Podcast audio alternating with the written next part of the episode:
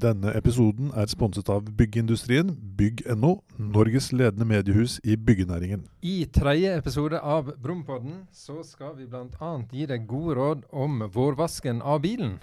Benny skal fortelle om sin aller første bil, og hvorfor han bytta ut den med en moped. Og vi skal se nærmere på servicekostnader på biler med ulike drivlinjer. Og så får vi besøk av en som har vært med i NRK-serien Exit. Så dette her blir spennende. Rompodden. En podkast om bil. Ja, da er det bare å ønske velkommen til en ny episode av Brompodden, den tredje i rekka. Og med oss i studio så er det Broms bilekspert Benny Christensen. Hallo. Hallo, hallo. Så har vi deg, Mats Brustad. Hei. Hei, hei. Og Knut Hallo? Nei, Knut er ikke her. Han er fortsatt i karantene, som han var i forrige episode. Så det får vi bare leve med. Vi gønner på likevel, vi. Og vi skal snakke om nyheter og testbiler i det første såkalte stikket. Og eh, da kan eh, vi like godt begynne med litt nyheter, tenkte jeg da. For dere har jo, dere to, jeg ser jo på dere to, da, Mats og Benny, har vært på et eh, litt spesielt opptak et par dager nå. Ja, det var kaldt. Ja, Ja, så, men veldig, veldig moro. Og Mats, du kan jo fortelle hva vi har vært ute på. Ja, altså vi har vært da oppe på Golsfjellet på en isbane sammen med prinsesse Märtha Louise. Hun mm. har invitert oss til noen ulike dueller på isbanen der. Uh, og det er jo alt fra beste rundetid med en vanlig bil, så der følte jo vi oss heldigvis litt på hjemmebane. Eh, og i rake motsetning så skulle Benny og jeg ri hest da, for første gang. ja. Jeg har jo ikke engang tatt på det dyret før, så det var det ganske mye spenning tilknytta. Jeg hadde tatt på en før, men uh, vi kan vel avsløre allerede nå at uh, jeg matcha ikke Märtha Louise og hest 360 eh, på Nei, det. for der skulle vi også ta tiden, da. Da var det satt opp noen skjegler, og vi hadde fått kjørt opp to var det islandshester. To islandshester, ja. Ja, Et gammelt, et gammelt øk som jeg satt på. Det var jo ikke mulig å få fart på den. Jeg klarte å få fart på den, vi brukte samme da hadde jeg hesten. varma den opp. Ja. Eh, ellers så var det jo spennende. Uh, jeg klarte jo kunststykket å snurre på isbanen med hestehenger. Altså vi skulle gjøre en slags eh, dekktest. ja. Så På det- tid her òg. På tid, selvfølgelig. Ja. Så jeg pusha litt for hardt i siste sving. Og det er faktisk ganske spennende å snurre med, med det også. Ja, det Mats var stille. Ja, altså, vi hadde en god dialog, for vi hadde jo kamera på underveis og hadde en liten prat da, under øvelsen. Og så begynner jeg å se i sidespeila, der er det plutselig bare en diger rød vegg.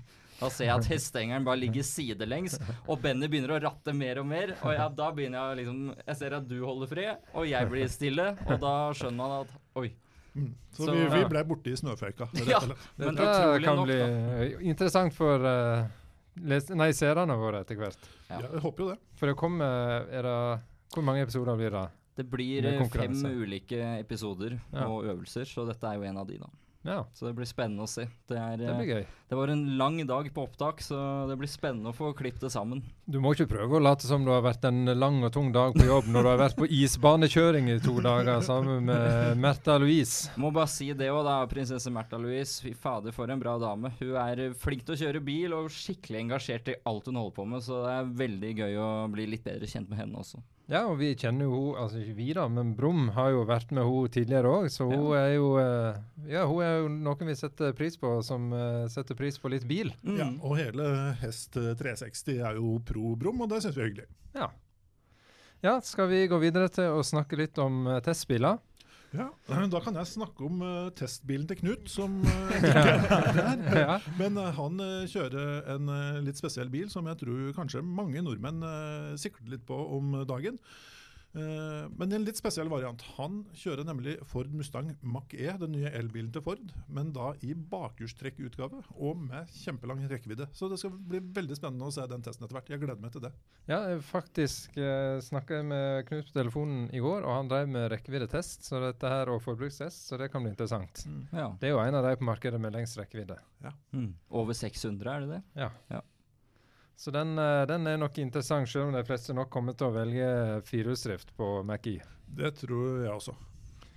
Ja, for min egen del så har jeg en uh, Suzuki, og så vet jeg ikke om det sies A-cross eller A-cross eller hva det Det varierer litt. Jeg Ja. spurte jo, jeg var jo på lansering av den modellen i Norge, og da til og med Suzuki varierte litt der, tror jeg. Ja. Ja. Ja. Vi, Det er jo- vi er i Norge nå, så vi kaller det A. A-cross. Ja. Ja.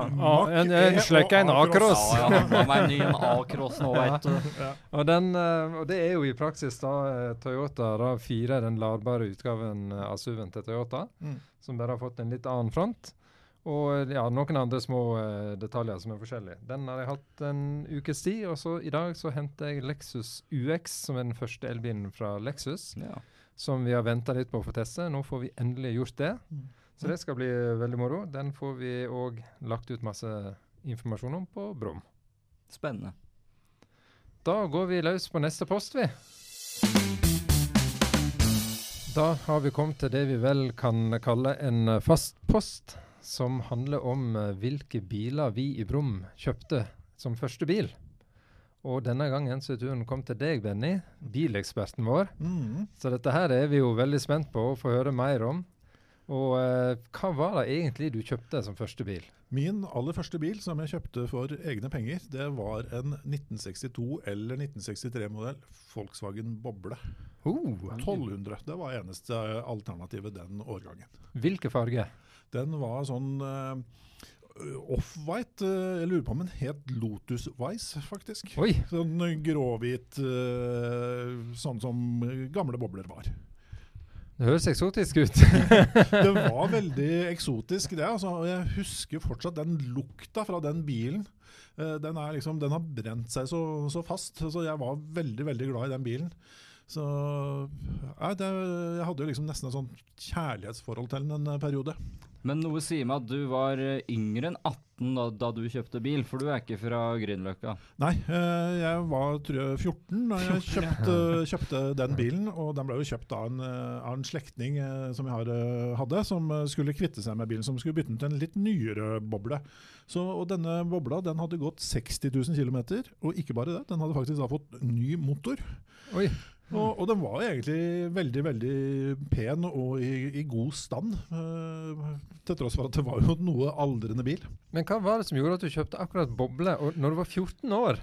Nei, altså, Jeg skulle ha noe med motor og fire hjul. Eh, Hva det var, det spilte jo for så vidt ikke så, så stor rolle. og Den var liksom sånn oppnåelig. Og uh, disse folka som jeg, jeg kjøpte av en slektning, uh, visste jo at jeg var superbilinteressert uh, den gangen. Og at jeg hadde holdt på med sykkelverksted og, og, og, sånt noe. Så jeg, jeg, husker ikke helt hvordan det kom i stand, men jeg lurer på om de ringte mutter'n og lurte på og sa at nå skal vi kvitte oss med bobla, er, er det noe for Benny, liksom? For den, så den var jo ikke verdt noe den gangen. altså en, en 15 16 år gammel folkevogn en gang var, var ingenting verdt. Ja, Hva er det man betalte for en boble på den tiden? der? Jeg husker ikke, men jeg, jeg, lurer på om jeg fikk den for 1500 kroner, som sagt. Den hadde gått 60 000 km, og den mhm. hadde ny motor. Ja. Ja, så, Men, så det, men Var det en billig, eller åssen prisbilde var det da? nei, altså, det, det var nok billig. Eh, Det hørtes veldig billig ut. eh, Selv, selv den gangen, for det var jo liksom fin krom, og den var jo helt som ny innvendig og, og, og sånt noe. Så det, det, det, var, det var dårlig batteri på den, men eh, ellers så var den veldig fin. Men du gjorde den jo Du moderniserte den jo innvendig i tillegg, gjorde du det? da? Jo da, altså virketrangen var jo kanskje, kanskje større enn eh, kompetansen, men eh, jeg husker i hvert fall at jeg, at jeg lagde med en midtkonsoll av en sponplate, og at jeg felte inn brytere med varsellampe, altså vippebrytere, og monterte tåkebaklys bak, for jeg måtte jo ha noe å bruke disse bryterne til, og det var liksom det eneste jeg hadde råd til å kjøpe. Da. Jeg ville jo gjerne ha 1000 meter, men det var altfor dyrt. Men tåkebaklys eh, kom nå på, og jeg fikk tak i en brukt klokke fra en bilopphogger som gikk på 6 volt, for det var jo 6 volts batteri i denne bobla.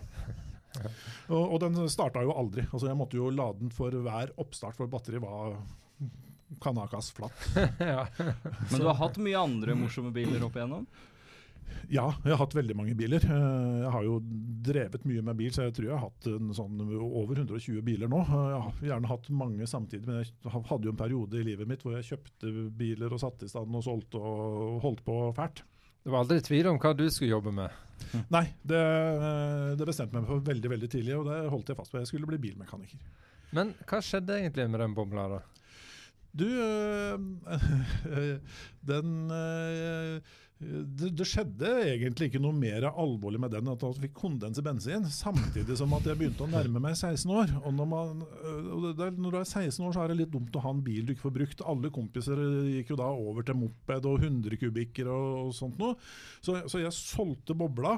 Eh, jeg solgte den ikke engang. Altså, jeg leverte den til bilopphuggeren fordi at det var kondens i bensin og den fuska, fuska litt.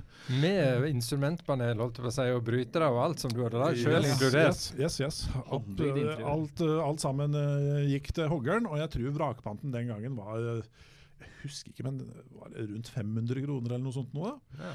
Uh, men jeg husker at det, det, var såpass trist å levere bobla til bilopphuggeren at jeg skulka skolen den dagen og, og lå hjemme på, på senga mi og sørga over. Så, og jeg har en tegning som jeg har tatt vare på, som jeg tegna til minne om den bobla. Eh, Så det, den, den tegninga har jeg etterpå. Og så, ja, som sagt, så, så ble det moped da, for å henge med, henge med kompiser. Så jeg hadde få Lillehammers aller dårligste moped. Den bærte jeg mer enn jeg kjørte. Men du har altså hatt rundt 120 biler. Ja. Og nå er du på en måte litt, litt sånn tilbake til start, ikke det?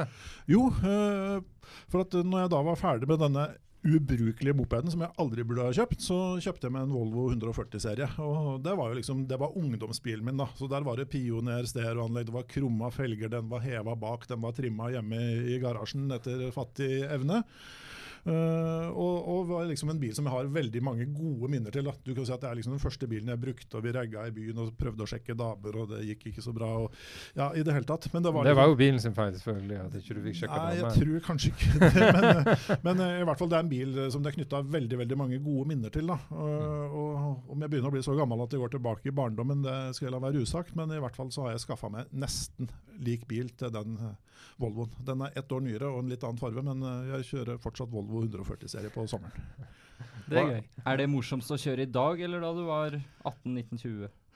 Nei, altså Det var nok morsommere den gangen. Nå er det liksom øh, andre ting som er knytta opp mot det. Men øh, det er jo liksom å, å sette seg inn i den bilen, det er liksom som å komme hjem etter å ha vært veldig lenge borte hjem. Veldig. Ja, det er følelsesladd, i hvert fall. Det er det ingen tvil om. Det er en bil som vekker følelser. Ja. Du blir uh, ordløs, rett og Jeg blir ordløs. Nei da, men uh, det, er, det er fortsatt en veldig koselig, koselig bil å, å ha. Jeg, sy jeg syns det. Ja. Og jeg har jo selvfølgelig montert eh, kassettspiller i den, og jeg har tatt vare på den gamle kassettkofferten som lå bak i hatthylla på den uh, forrige Volvoen, så jeg har musikken fra den tida. Vazelina Bilopphuggers, Dire Straits, Carlos Santana. Mange gode slagere. Ja, Mye bra på lista der. Ja, ja. Men uh, da tror jeg vi skal runde av. Vi kan ikke begynne å snakke om Teslaen nå. Nå er det så god stemning. nemlig, nemlig. Spør Benny. Posten Spør Benny den er jo da rett og slett plukka rett ut fra nettsida vår brum.no, der du som uh, Broms bilekspert, Benny, svarer på spørsmål fra leserne. Mhm. Og eh, nå, Det gjør vi egentlig på podkasten òg. Ja. Og denne gangen så skal vi igjen stille spørsmål som vi får veldig ofte. Og det passer litt til tida, for nå begynner det å nærme seg vår, og folk skal gjøre bilen klar for sommeren. Hvordan skal du egentlig gjøre det med vask og polering og alt som hører med? Vinteren er en veldig tøff tid for bilen, og jeg syns absolutt at man skal ta en skikkelig vårrengjøring av bilen. Det har den eh, veldig godt av. Pluss at det er fryktelig mye koseligere å kjøre rundt i en eh, rein og, og pen bil enn i en sånn møkkete uh, lortsapp. Så jeg tenker at det første man gjør, og det kan man nesten alltid og uten unntak gjøre på, på våren, hvis, i hvert fall hvis man har vært litt slapp med vask gjennom vinteren, ta en avfetting så du får løsna opp gammel skit, altså asfalt, salterester, svevestøv som har brent seg fast og osv. Uh, eh, merke- jeg sitter ofte nederst på bilen, altså nederst på karosseriet, opp til dørhåndtaket omtrent, og bak. Eh, jeg vil ikke anbefale å ta mm, eh, avfetting på vinduer og uh, kanskje aluminiumslister og sånt, for det kan være, være litt tøft selv med disse nye miljøvennlige produktene. Og så er det vel forskjellige typer eh, avfetting til forskjellige typer skitt. Altså du har jo asfaltrester og salt, og så har du jernspon og på en måte den Og det får du ikke tatt med vanlig avfetting. Der må du ha litt sånn spesialtilpassa. Ja, eh, det er helt riktig. Eh, d- Du får jo masse forskjellige typer, men i hvert fall de nuppene som gjerne sitter igjen hvis du drar fingra over lakken, eh, de fjerner I hvert fall gjør jeg det. Bruker en, noe som heter en clay-klut. eh, som er egentlig en mikrofiberklut. Og så bruker jeg noe som heter Iron Off Gel. eh, som jeg sprayer på, og så gnikker med lengderetning eller fartsretningen på bilen. Korte, eh, korte avstander av gangen, så at du liksom tar ett og ett felt. Det er- krever litt jobb, du må gnukke og gni litt, men det er kjempeviktig å få av dette her. Mm. Eh, Etter det så er det jo snakk om å vaske bilen skikkelig godt med såpe og vann. Eh, God bilsjampo, god svamp i en bøtte. Eventuelt eh, høytrykksspyler og, skumkanon hvis man har det. For å få vaska alt sammen bort. Og nå er det vel litt sånn at svamp det hører ikke med i altså, For når du sier svamp, så mener vi en vaskehanske eller et eller annet med mikrofiber. Der òg er det jo blitt det som standarden, er ikke det det? Ja, eh, det har jo, har jo blitt det. Det er jo en sånn eh, mikrofiber vaskebåt som jeg bruker. Oransje og fin. Ja, ja. Ja. Eh, men den er, den er veldig effektiv og veldig fin måte å, å, å vaske bilen på. Og når du er ferdig med det, så er det jo klart for det er vårens store happening. Det er jo polering. ja. ja. Og det kan faktisk være en ganske hyggelig greie ute i vårsola. det, altså Med en kaffekopp og litt musikk eh, enten på øret eller på en bilradio, eller noe sånt, så, så kan det faktisk være en veldig, veldig hyggelig greie, syns jeg. Mm. Men en skal vel passe seg for å ikke stå midt i solsteika med lakken eh, med Ja, er, er ute i vårsola, som er litt sånn småbleik ennå, så- og ikke 40 varmegrader, så, så går det stort sett greit. Men man, ja, man skal helst ikke polere i, i solsteiken. steikende sol. Mm. Og jeg tenker jo for best mulig resultat, så er det jo smart med en poleringsmaskin. Ja. Du har jo det sjøl, vet du, å bruke det. Ja, jeg gjorde jo den tabben at jeg kjøpte en sånn helt vanlig poleringsmaskin først, og fikk masse av disse her swirls, altså Ja, ja, sirklene De i der lakken. rundingene. Ja, det er forferdelig irriterende å få det ikke vekk. Så jeg måtte jo da kjøpe en ny, Ja. som er såkalt oscillerende, Mm. som eh, på en måte ikke bare går rundt og rundt, men litt ja, annet liksom- mønster i den. Ja. Og da, får du, da blir du kvitt de swirls irriterende eh, små rypene. Ja. Og når du liksom får tatt dette her, da, så for du har da tatt bort nupper, du har uh, polert opp, så er jo tida kommer for å legge topcoat eller uh, hva du vil. Altså den beskyttelsesvoksen som ligger over og beskytter lakken mot alt fra insekter til UV-stråler til skitt og møkk. Ja, for det er vel kanskje noe folk fort kan glemme. At jeg tenker at når, nå er bilen polert og fin, da er det greit. Ja, øh, det er jo ikke det. Du, du trenger jo så få kall det for forsegla, eller lukka lakken da, etter, øh, etter disse operasjonene.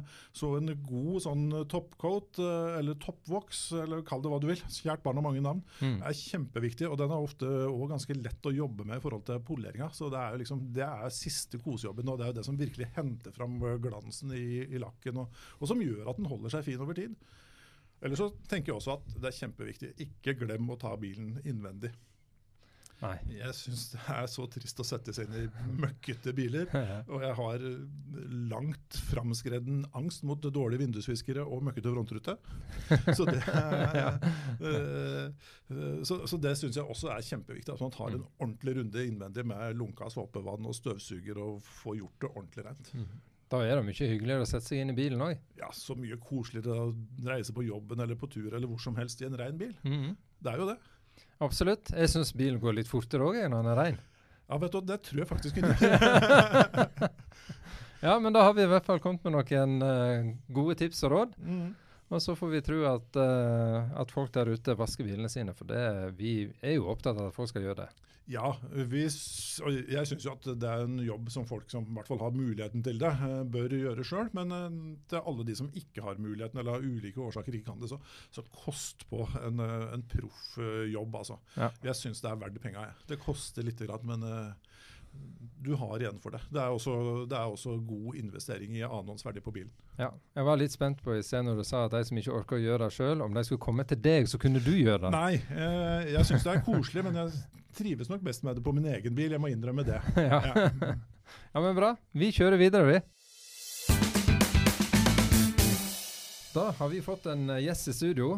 Marius eh, Tegneby som er informasjonsdirektør i BMW Norge. 41 år gammel og bosatt i Oslo-området. Det er jeg. Uh, still going strong. Ja, absolutt. Uh, og i dag uh, dette, Vi har jo masse vi skal prate med deg om. Vi skal snakke om dine personlige opplevelser med bil. Første bil.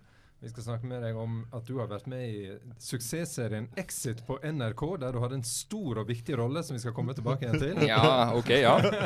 og så skal vi snakke om ikke minst da et par uh, nyheter fra BMW som uh, det nettopp har sluppet informasjon om, som yep. du skal dele litt mer om uh, med oss. Men jeg tenker at aller først har vi lyst til å bli litt bedre kjent med hvem er egentlig Marius. Så, uh, og Det første vi alltid spør om her uh, hos oss i vår Brum, uh, Brumpod, det er jo hva var første bilen du eide? Ja. Eh, jeg er jo oppvokst eh, på, på Hvaler.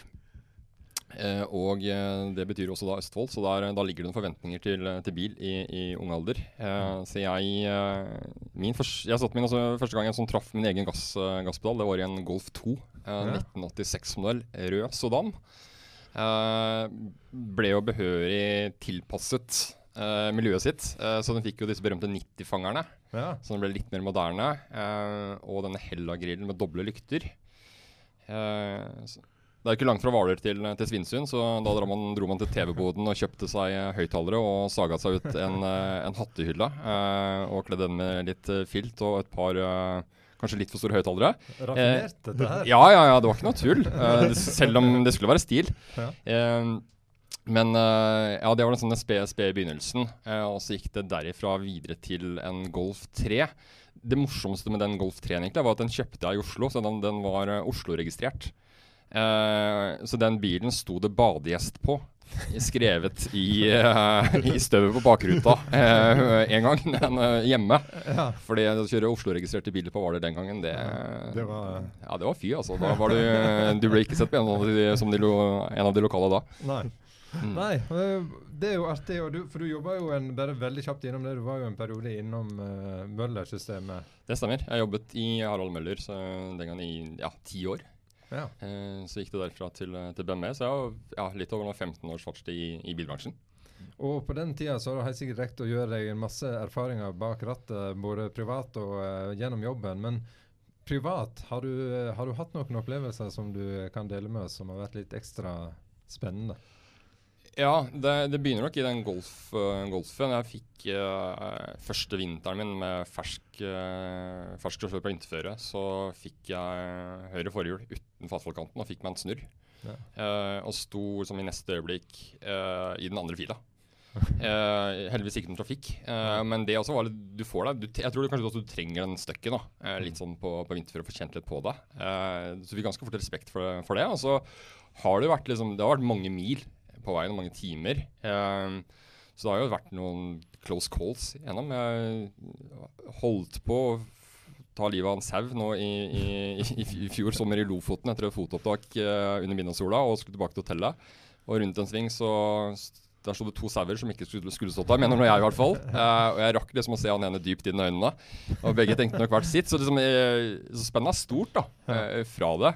Eh, men mye av det har jo vært i, i jobb, og der har jeg alt fra liksom ren, ren fryd til skrekkblandet fryd, kanskje også noen ganger. Og det er jo ikke alltid man sitter bak rattet selv. Og det er kanskje da man også får noen av de verste opplevelsene. Mm. Men Marius, har du alltid vært eh, bilinteressert? Altså, du forteller om det jeg oppfatter som en litt rånete golf, dog med stil, Ja. eh, og jobb i bilbransjen. Og dette med, hvordan kom dette med bilinteresse inn i livet ditt? Nei, det, det kom litt sånn også ikke bare bil, men også båt. Altså mekanikk og uh, kalle ingeniør og design. Og All det veldig mye som tiltalte meg ved det her. da. Men jeg husker liksom det var ganske tidlig på, eh, på, tegning, å tegne biler. Eh, og, og lastebiler. Altså, faren min jobbet i lastebilbransjen i, i mange år, så jeg, jeg tegnet i, i et tegneprogram på Amiga. Så jeg tegnet samtlige av de lastebilene som gikk rundt på veien med Rema 1000-reklamer og, og det som var. Så, så, sånn helt oppsatt på detaljer. da. Mm. Og så har det også vært veldig mye sånn på, på, på bilbiten.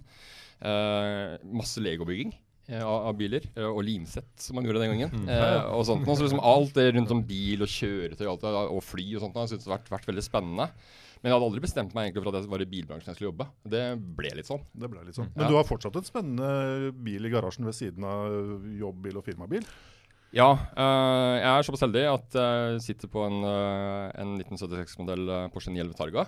Eh, og selv om den eh, da er et annet merke enn hva jeg jobber for, så er den fortsatt tysk. Eh, og, og det er litt sånn unisont for eldre biler at det representerer noe helt annet enn det moderne. da. Det sånn den, den mekanikken i det. Det er så mekanisk å kjøre opplevelse. det lukter helt fantastisk. Eh, og det å kunne liksom gå ned og gnikke på den i garasjen, og, og det er avslapning for meg. Og så er det et fantastisk miljø rundt klassiske biler i Norge. Mm. Helt uavhengig av merke. Eh, Sportsvognsklubben, kjøreturer, alt som skjer. da. Mm. Eh, som liksom for meg er, er et veldig fint miljø. Vi må eh, hoppe elegant videre, mer eller mindre elegant videre til eh, Exit. For ehm, jeg sa jo at du har hatt en stor og viktig rolle der. Ja, det var dine ord. Ja, eh, det var mine ord. eh, og, men eh, fortell litt, eh, hva var det som skjedde? Hvordan, eh, hvordan ble du invitert til å være med? Ja, Det begynte jo med sesong én, eh, hvor vi fikk en henvendelse um, om å stille med noen, biler som rekvisitter. Og da, da visste jo verken vi eller andre importører som også stilte med, med biler, eh, hva vi gikk til. Eh, men eh, når vi så liksom resultatet av sesong én, så var det ganske tydelig at vi er med på også på sesong to. Eh, så uten å helt sånn vite hva man gikk til, så, så begynte jo det også å, å rulle. Og så kom det sånn på vårparten da, i fjor en henvendelse fra dem at de skulle gjøre en scene som, hvor de trengte liksom, noe helt unikt. Mm. Eh, og da kom spørsmålet om liksom, ok, kan vi skaffe en Rolls-Royce Cullinan. Og da tenkte jeg sånn at det kan man jo få til. Så med gode kontakter som jeg har i, i Rolls-Royce, eh, så begynte den prosessen. Eh, og så var det jo litt frem og tilbake her. Det må vi si, for det er jo sex, drugs and rock'n'roll. Det kan man ikke legge skjul på, så det er kanskje ikke sånn helt i tråd med det image man kjenner fra Rolls-Royce. Eh, Du må Fortell litt om hva de egentlig ville at det skulle skje. ja, nei, Det skal nok noen av de som har skrevet manuset få lov til å, å, å, å, ta med seg videre. Men uh, det er klart uh, du, du setter jo merkeholdning ganske synlig i forbindelse med, med ting som du ikke skal gjøre bak rattet i, i det hele tatt. Så det var litt, litt frem og tilbake, der, så landet vi på en veldig fin løsning hvor vi liksom ble enige om at dette er akkurat innafor, eller akkurat utafor. Eh, sånn at begge, begge parter uh, tåler det. Og så skal det jo sies at jeg opplever jo hele produksjonen bak Exit som veldig profesjonell. Mm. Eh, og det er også det som gjorde at vi, vi sa ja til det. Så vi fikk, uh, vi fikk opp en bil fra Tyskland. Mm. Eh, og så var det en del papirarbeid med å kjøre tillatelser og filme med norske skilter eh, osv. Og, og så var jeg så heldig å være med på to dager eh, på innspillingen. Ja, ja for det, altså, ja, det som skjer, det er at eh, den ene av disse her gutta bestiller seg en Rolls-Royce. Ja, det er uh, William, rollefiguren, som, som ringer til en fiktiv bilselger som da heter Thomas, som da er, er, er meg, um, og trenger, trenger en ny bil. Han har ikke lyst til å bli sett i den bilen han kjører igjen, han er litt redd for uh, sine egne demoner. Um, og på mirakuløst vis også, så, graver jeg da fram en Rolls-Royce Cullinan på, på, på rask tid, får den registrert. Ja, ja. Eh, og så har vi da en overlevering av den bilen, eh, som ble filmet på et helt annet sted enn hva folk tror, kanskje. Eh, og og jeg, da visste jeg jo liksom ikke helt hva jeg gikk til når jeg møtte de der. eh, men de har da på en elegant måte klart å skrive meg inn i manuset som en som overleverer da, denne bilen til, eh, til William. Og det er fantastisk gøy å se det i etterkant, fordi det morsomste er jo å se ting egentlig som bak kamera og hva de gjør. Eh, så blir det jo noen få sekunder med TV. Eh, og så er det veldig rart å både høre sin egen stemme og det å se litt av seg selv da, på, på TV etterkant. Ja, for du var jo, stemmen din var jo med først. Eh, liksom i dialogen med William da, om bilen. Og, Ja, og det, og det ble også spilt inn i, i etterkant, og ble spilt inn i, eh, på det samme hotellrommet hvor det tidligere var gjort en annen scene som var veldig sånn dyst og mørker, mørk. Eh, så de bare kom inn der, og så skulle jeg være liksom lykkelig bilselger som har solgt en bil til over fem millioner eh, i løpet av et knips. Det, det er også rart. Liksom, da, da, da du skjønner da skomakerbelievende lest, liksom. Jeg, ok, Bilbransjen har jeg sånn rimelig godt grep på med skuespiller. Det er jeg i hvert fall ikke. For det, liksom, det, er, eh, det er det som er så imponerende å se da når de, de går inn i karakter. For det, ja, det er en annen liga enn hva en, en stakkars fyr fra Hvaler klarer å oppdrive.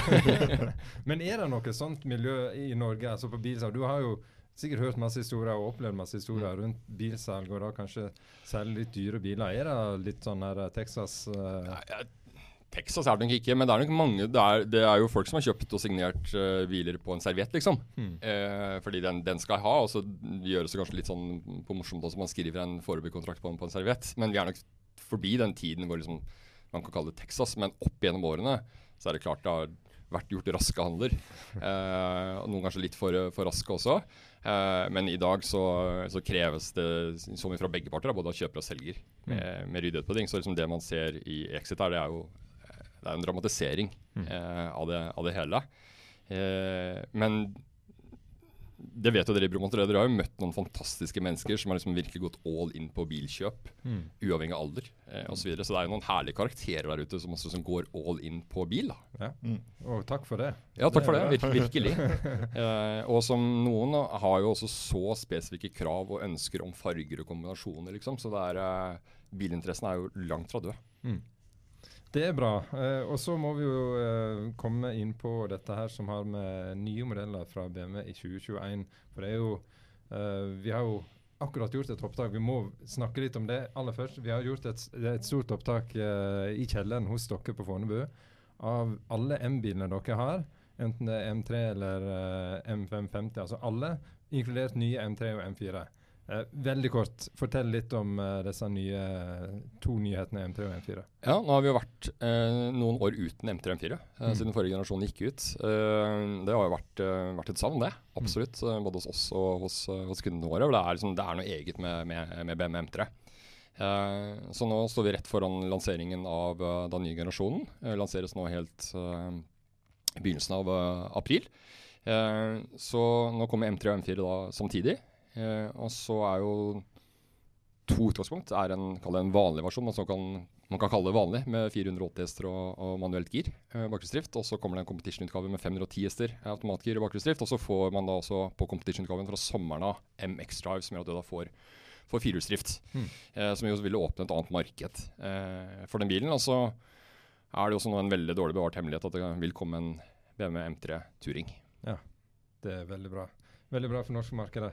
Eh, men enda bedre for det norske markedet, det er vel kanskje de elektriske eh, nyhetene som dere har på vei. Dere har akkurat sett informasjon om et par nye viktige modeller. Ja, nå på onsdag så lettet vi litt mer på sløret på både BMW iX og BMW I4. Og eh, da er det sånn at vi da har mye mer informasjon å kunne fortelle om rundt BMW iX. Det mange ikke visste, var jo at eh, det ville komme to eh, versjoner. Mm. Eh, begge to med firehjulsdrift, men ulike da, batterikapasitet. Litt ulik rekkevidde. Og er også litt ulike, ulik pris. Eh, og det har vært masse spekulasjoner rundt både rekkevidde og pris uh, osv. Men det vi eh, kort som jeg kan fortelle, så er det jo en eh, IX Extra 40-versjon med rett over 300 hester som får en rekkevidde på over, over 40 mil. Eh, eh, ladekapasitet på 150 kW eh, og batterikapasitet på eh, ja, rett over eh, 70 kWt. og da eh, en startpris på eller la oss si en ferdigutstyrt bil, da, som kanskje er interessert for mange, eh, på rundt, eh, rundt 800 000 kroner. Eh, og så har vi da en BMW iX Extra 50, som da får en rekkevidde på over 600 km. Eh, batterikapasitet på over 100 kWt. Eh, ladere på 200 kW.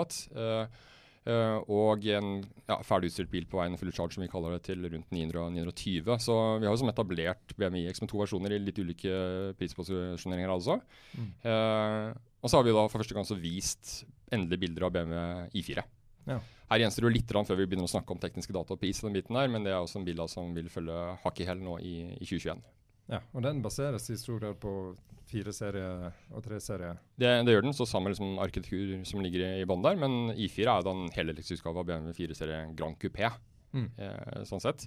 Eh, så her også vil det komme mer informasjon eh, nå fremover. Og så er det produksjonsstart på bilene senere i år, og så har vi de første leveringene før, eh, før jul.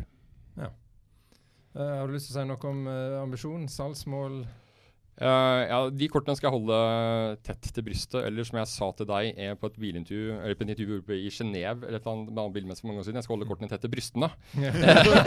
det klippet finnes fortsatt der ute. Uh, det kommer jeg på nå. Uh, så nå skal alle kortene tett til brystet. Eh, sånn sett, Men eh, det er viktig for oss i BMW er at vi, vi kommer ikke til å leve bare av én eller to modeller. Eh, hele vår oppskrift er å selge godt med alt det vi har. Så liksom, det betyr ikke at vi skal ha noe mindre fokus på verken I3 eller, eller eller um, X1 av den grunn. Uh, sånn sett, Vår styrke ligger jo som å selge hele modellporteføljen. Um, så vi går nok ikke mest for å være de som selger flest elektriske SUV-er, f.eks., men vi skal absolutt ta, ta vår del av, uh, av den kaka også. Mm. Ja, tusen takk for at du kunne komme og dele litt uh, gode historier og informasjon med oss. Bare hyggelig. Det var jo et par spørsmål jeg fryktet ville komme, som jeg slapp. Så Hva var det? ja, Det er favorittbil, f.eks. Ja, fortell. Jeg må, jeg må det. Eh, er det eh, Dette er jo kjempevanskelig. Ja. Eh, og det er sånn vanskelig å velge bort biler, for man har kjørt så utrolig mye spennende biler. Men jeg, jeg, jeg tror jeg lander på noe jeg, Eller jeg vet at jeg lander på noe klassisk. Eh, så tilbake til 72-73, eh, BMW 300 CSL. Ja. Eh, gjerne liksom The Batmobile all in.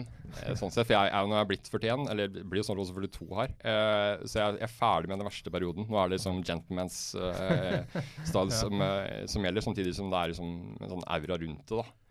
Um, og så har du heller ikke spurt om jeg har fått noen bøter, men det bør vi jo ikke ta heller.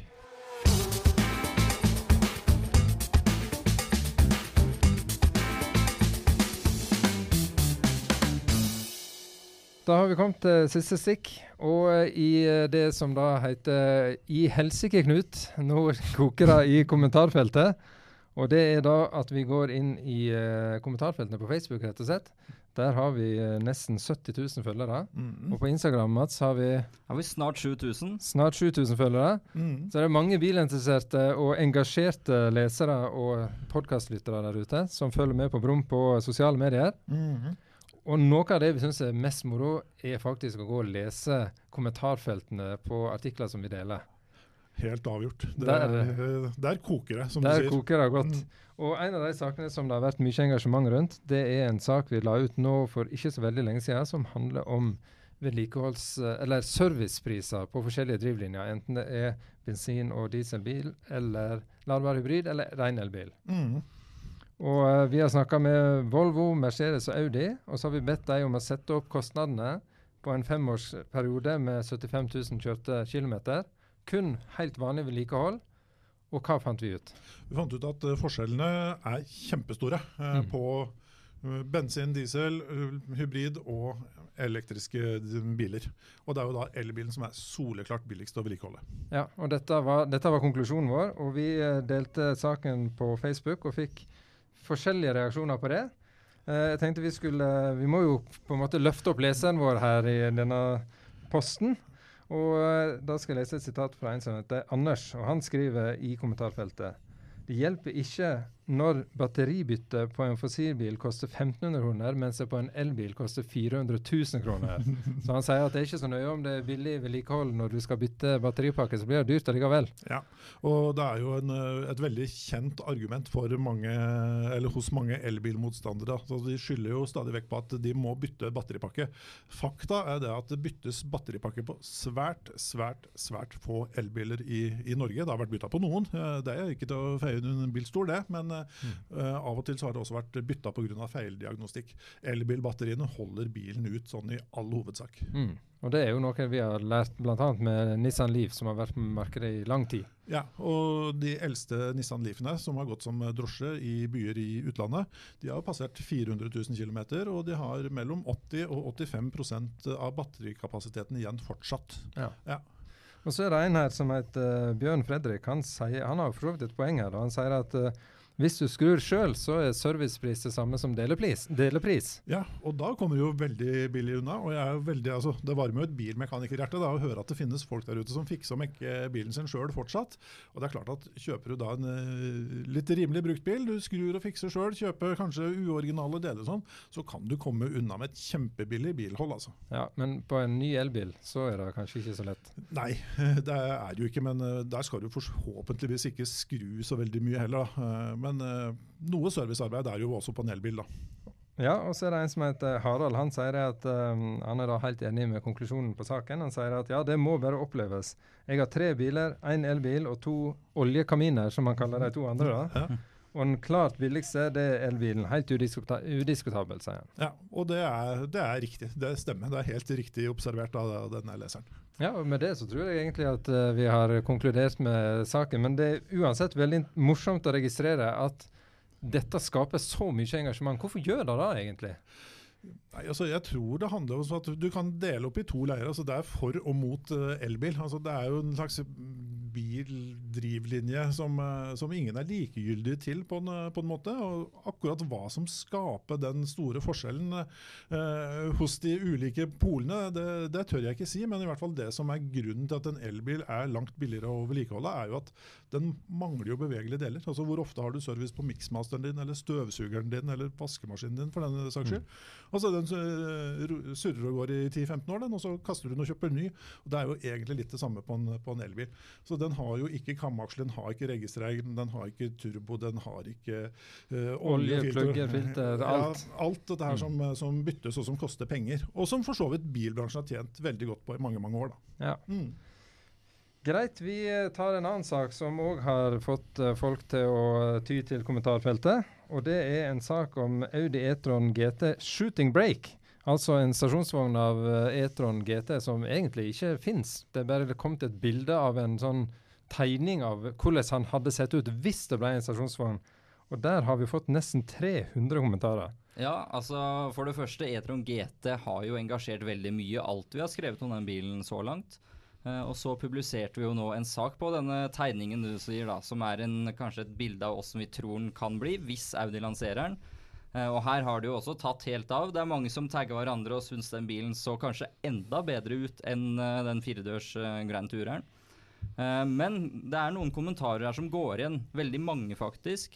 og da har vi bl.a. Daniel som sier Yes, men finnes en variant med diesel, 360 hester pluss 650 newton. Så han var veldig målbevisst på hvilken motor han ville ha. Ja. Eh, og det er flere som tar igjen det bildet der at Men få inn VT-motoren fra R8, sier Håvard. Uh, og det samme med Bjørn, han vil ha en svær dieselmotor her. Så det er litt morsomt å se at folk digger designet til Audi om dagen, spesielt da på den nye elbilen, men at veldig mange skulle ønske seg en annen motor, da. Mm.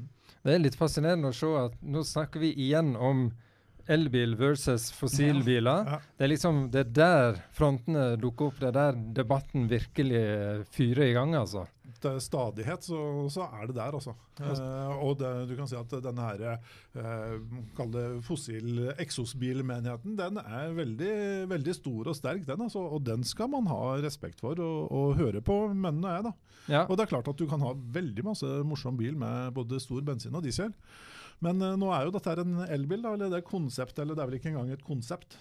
Nei, det er en redigering, rett og slett. Men nå har jo alle vi sett det bildet, og vi er vel ganske enige her at den var jo rålekker også som stasjonsvogn. Er du gæren? Vi kan bare skrive under på at den bare må lages ja. her og nå. Så den bestillingen er bare å legge inn hos Audi. Hvem ville du hatt da, Vegard? Stasjonsvogn eller ikke? Definitivt stasjonsvogn. Ja. Den så bare helt rå ut. Ja, det er en kombinasjon. Altså, jeg syns begge, begge, deler er så positivt for ja. den bilen. Jeg, jeg syns jo også at den, eh, den der manipulerte tegninga er, den er griselekker, altså. Men om Audi skulle finne på lagen, så vil jeg jo tippe at de kanskje putter på noen flere dører. Og mm, ja. at hjula kanskje ikke er 22 som standard, og at den blir litt høyere på fjæringa. Men, Men eh, altså, den er jo altså, den vekker ha-begjæret i meg, i hvert fall. Ja. Og tenk, jeg må jo bare til alle de som har kommentert på Facebook Tenk deg den med en V10-motor som står i R8. Akkurat som Håvard kommenterte. ja, Det hadde ikke blitt feil. Men så vet vi også at Porsche allerede har lansert en sånn lignende utgave da, med ny Taycan Cross Cross, Cross Turismo. Turismo ja. Ja. Så det er jo ikke utenkelig at Audi kan lage en Avant-utgave av E-tron. Vi krysser fingrene for det. Er jo lov å håpe, altså. Ja, vi ja. gjør det.